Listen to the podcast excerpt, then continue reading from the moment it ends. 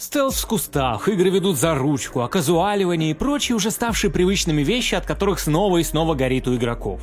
Сегодня я хочу немного на расслабоне пройтись по пяти самым популярным штампам, которые пихают в каждую вторую большую игру. Откуда они взялись вообще, так ли плохи на уровне идей? На самом деле про упомянутые концепции куча информации, но ее почему-то редко озвучивают, поэтому по каждой можно вполне сделать отдельный выпуск. Пишите в комментариях, надо оно или нет, и я наделаю видосов, а это скорее такое обзорное видео, чтобы обозначить тему.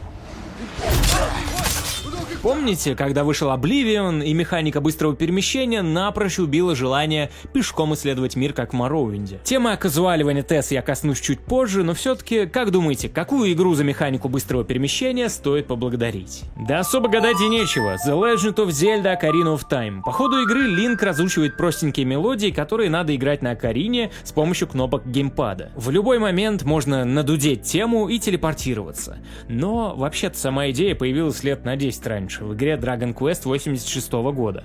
В ней можно было применить заклинание, которое возвращало вас в замок. Хотя, на самом деле, похожая механика была еще раньше, в начале 80-х у Ричарда Герриота в Ультиме. Уже в ранних частях появились всякие двери времени, а чуть позже лунные врата. В Ультиме вообще была важна тема перемещений между разными мирами и временными периодами. Например, во второй части с помощью порталов персонаж посещает сразу несколько эпох, а по ходу игры не только дерется на мечах или плавает на корабле, но и летает на космической ракете. Все эти механики быстрого или не очень перемещения приключения были частью лора и концепции игрового мира. Кстати, Ричард Герриот позаимствовал идею порталов из фильма Терри Гиллиама «Бандиты времени». Пока новинки индустрии борются за выживание, другие классические проекты продолжают стабильно развиваться, как, например, Lost Ark, изометрическое ММО в жанре фэнтези. В Lost Ark легко найти себе занятия по душе, сражаться в эпических битвах, рыбачить, охотиться, раскапывать древности или покорять морские просторы. При этом каждый месяц в игру добавляют новый контент, события, сюжетные повороты, противников и героев. Например, с последним обновлением появился класс Валькирия. Валькирия сражается огромным мечом и умеет входить в режим берсерка, что делает ее почти неуязвимой в ближнем бою. Ее скорость и урон за 10 секунд самые высокие в игре, а ульта Валькирии – превращение в огненного демона. Также разработчики запустили событие Акрасия Экспресс, которое поможет новым игрокам быстрее прокачаться и скорее добраться до нового контента. По сюжету вы вступите в битву против демонических воителей, владык Фитрани. Борьба бессмысленна. Иллюзии поглотят реальность. Старожилам же рекомендую отдохнуть на курорте Акрасии, поучаствовать в забавном фестивале Махараки и опробовать совершенно новые неожиданные механики в непривычном облике персонажа, ну и получить подарки. А пока вы будете пробовать весь этот контент, разработчики наверняка подготовят для вас новые развлечения. Чтобы ворваться в фэнтезийные баталии и скрасить себе не один вечер в мире Акрасии, переходите по ссылке в описании, забирайте подарки и скачивайте Lost Ark, ведь игра бесплатна. Веселых вам приключений! Стелс в кустах пихают вообще везде, от блокбастеров до хардкорных игр с разной степенью проработки. Вообще-то я не знаю, что все так прицепились к этой механике, потому что в 90-х и нулевых была механика тени, что по сути то же самое. Но со временем из-за развития технологий и графики, тень как безопасное место, во-первых, сложнее считывалась игроком. Чтобы эта механика в современных играх не ощущалась нелепо, надо реально делать настоящую темноту как игровую переменную. В случае же открытых миров это попросту невозможно, только некоторые небольшие проекты научились работать со сменой дня и ночи как с параметром. Поэтому разработчики начали использовать более очевидный физический объект. Вот как об этом сказал Илон Раскин из Insomniac Games. Мы используем стелс-траву не потому, что ее проще нарисовать, а потому что это метафора, которую распознает большинство игроков. Некоторые игры используют затененные участки, но игроки пропускают их, и при дневном свете они теряют смысл. Ну а кого мы можем поблагодарить за стелс-траву, которой так славятся игры Sony? Конечно же, одного из буквально символов этой платформы, некоторые игры которого до недавних пор оставались чуть ли не последним оплотом консольной эксклюзивности. Хидео Кадзима и его МГС-3. Хотя там механика все же устроена поинтереснее. По сути, как и в Splinter Cell, там у персонажа есть индикатор видимости или заметности, как правильно назвать. Все зависит от того, в каком положении вы крадетесь, есть ли какие-то заграждающие физические объекты, ну я имею в виду траву. А еще можно использовать разные маскировки, чтобы сливаться с объектами на локации. Конечно, сейчас это играется немного неуклюже, но с другой стороны концепция была гораздо глубже. Хотя, возможно, механику придумал не Кадзима, но появилась она все равно в Metal Gear. А именно в Metal Gear Ghost Babel 2000 года на Game Boy, разработку которой возглавил Шинта Надзири, а Кадима продюсировал. Самое интересное, что по принципу травы укрытия работала не только трава, но и траншеи всякие или грязь, я не совсем понимаю, что это такое, короче, какие-то коричневые пятна. Ну а если вернуться к идее травы как физического объекта, который что-то скрывает, то одна из первых игр с такой концепцией The Legend of Zelda A Link to the Past. Там хоть и нельзя прятаться, но если методично косить траву, то вы будете находить предметы или даже скрытые пути. При всем при этом Nintendo все-таки удержались от соблазна и даже в нынешние времена не стали использовать траву как все. А все же, если еще копнуть, то понятно, что эти игры только популяризировали идею или переоткрыли заново. Возможно, одной из по-настоящему первых игр с похожей механикой была Lord of the Sword 86 года. Только там все было наоборот. По ходу уровня попадались участки с высокой травой, которая мешала обзору во время боя, и в ней частенько прятались враги вроде змей. Хотя истоки пряток в траве можно искать до бесконечности. Автосохранение по сути чисто техническая функция, но по степени того, как она влияет на игровой процесс, это, возможно, одна из самых интересных механик и даже философских идей. В большинстве современных игр автосейв работает вместе с обычными сохранениями, либо игра в принципе сохраняется только сама. И второй вариант для многих интересней, потому что придает больше веса вашим игровым решениям и прогрессу. С другой стороны, штука опасная. Если игра не предусматривает защиту от дурака, хотя бы с помощью баланса, иногда Иногда автосейв случается настолько не вовремя, что после загрузки игра становится непроходимой. Но в целом автосейв обостряет геймплей. Более-менее массово сохранение в играх вошло в обиход вместе с домашними компьютерами и консолями, потому что появилась возможность сделать что-то большее, чем аркадный игровой опыт на автоматах. Например, Open World 83 года Survival Island можно было сохранить с помощью пароля, который приходилось вводить, чтобы запустить последнее состояние игры. В дальнейшем этот же метод применили Nintendo Nintendo, например, в Metroid и Kid Icarus. Но все же было понятно, что пароли не особо удобная штука. Однако Nintendo снова перевернули игру с помощью... Кто бы мог подумать? Зельды. Они впихнули в картридж долговечную батарейку, благодаря которой игра как бы думала, что никогда не выключалась. В итоге можно было сохранить до трех игровых сессий, что впоследствии стало отличительной фишкой серии. И вроде как заявлялось, что эта батарейка может прослужить аж 70 лет. И хотя Nintendo вновь что-то популяризировали, но батарейки в картриджах были еще до них. Например, в одноэкранном платформере Pop and Chips на малоизвестной консоли Super Cassette Vision. Причем это были именно автосейвы, то есть игра заново запускала уровень, если если вы его провалили. А в одном из источников я наткнулся на инфу, которую, к сожалению, никак не проверить. Возможно, одни из ранних автосейвов были в самом первом Wolfenstein 81 года. Прикол был в том, что если вас убивали, надо было быстро достать дискету с игрой и вставить обратно. Тогда заново запускалась комната, в которой вас до этого убили. Но, судя по всему, автосохранение как осознанное геймдизайнерское решение начали использовать в RPG к концу 80-х. Например, в первой Wasteland. Игра в каждой новой локации перезаписывала ваш прогресс. Других сохранений не было. Эту концепцию внедрили, чтобы предотвратить сейф-скаминг и сделать приключение более индивидуальным. И вообще автосейф, наверное, одна из тех попсовых механик современных игр, которые меньше всего возмущаются. Когда их нет, игроки бесятся, потому что уже прошло то время, когда нужно было не забыть нажать за заветную кнопочку, как в нулевые. С другой стороны, нарисовалась другая тенденция, когда игра дизайнится так, чтобы независимо от того, в каком состоянии вы закончили задание и начали новое, ее можно пройти. Она будет подсовывать ресурсы, возможно, динамически подстраивать сложности, если вы часто умираете и так далее.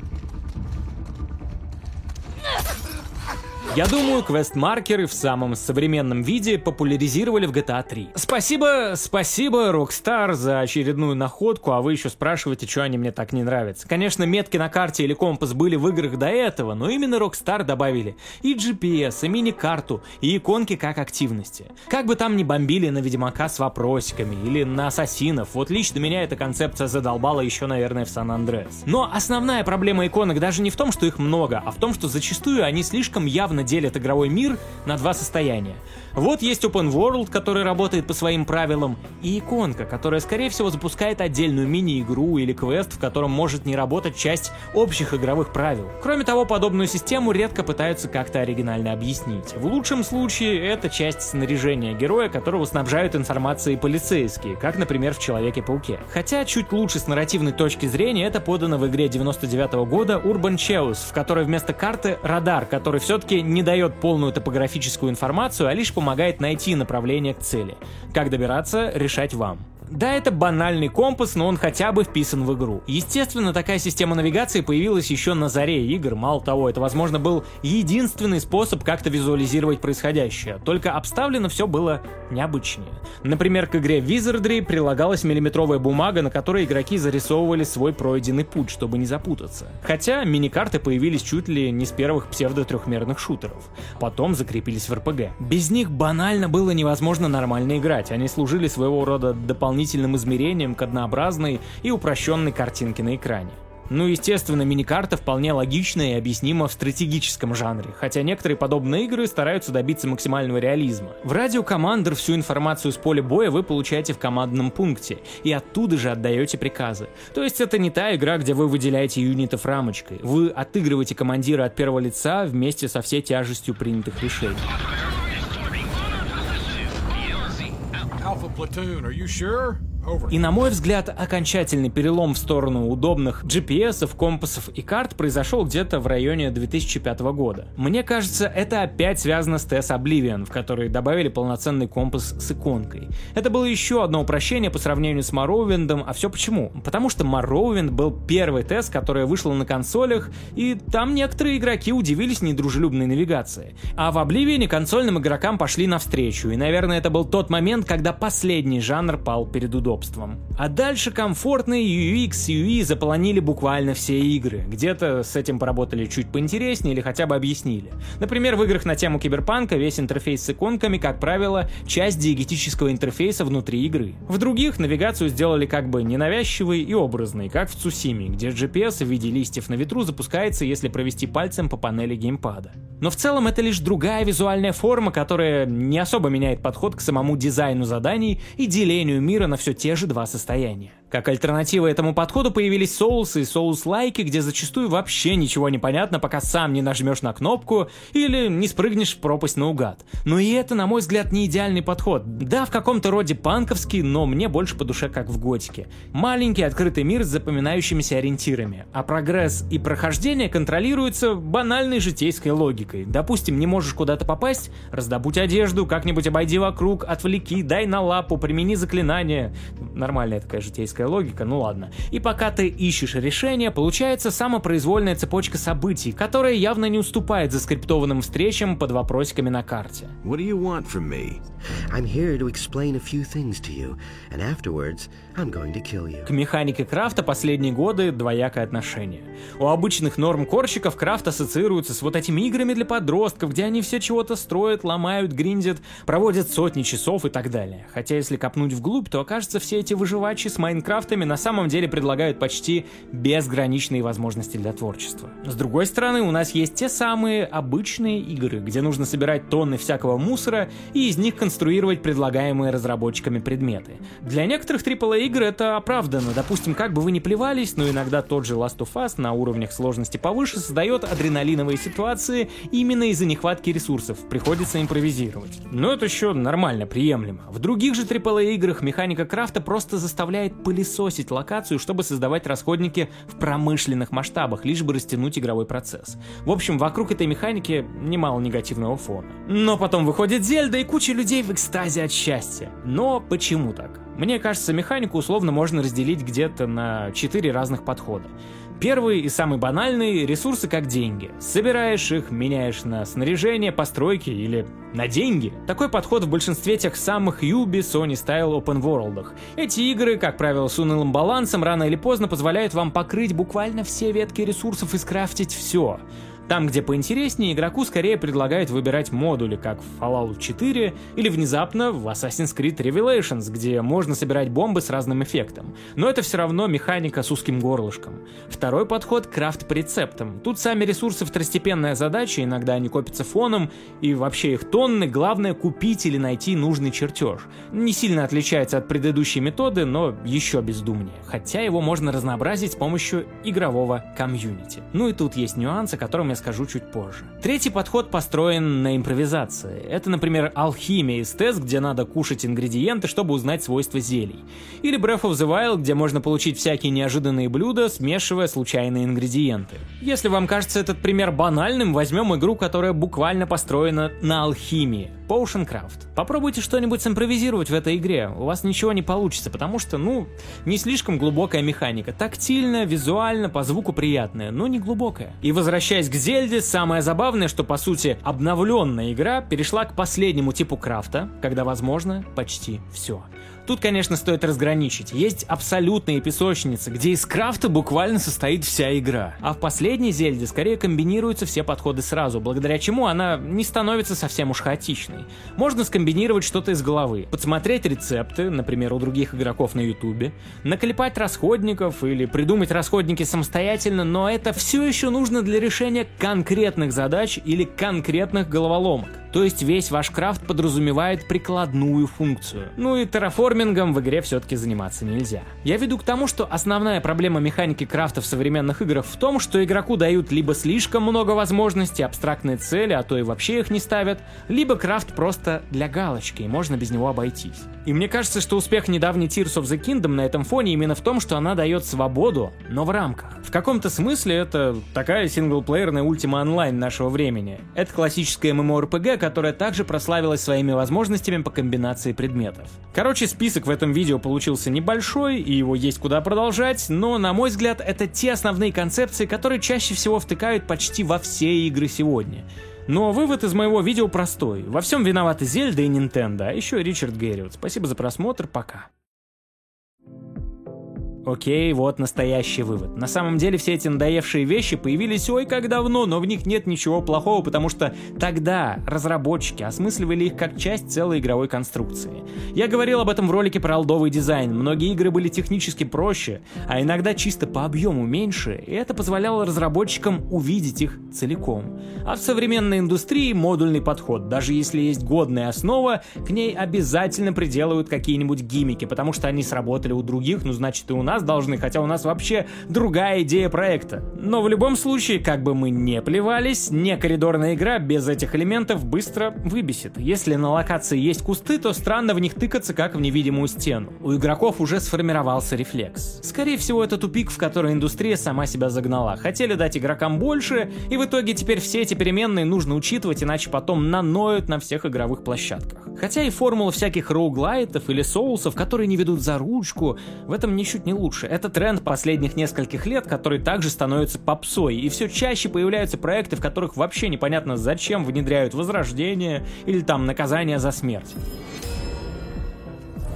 Короче, у меня есть еще несколько задумок для видосов похожего формата, поговорить прям о самых банальных механиках, откуда они пошли, что с ними не так. А вы пишите, какие попсовые решения из игр бесят вас. А может быть наоборот, напишите про те, которые приятно раз за разом встречать в каждой второй игре. По ссылкам в описании не забудьте перейти в мои соцсети за дополнительным контентом. Спасибо за просмотр и пока.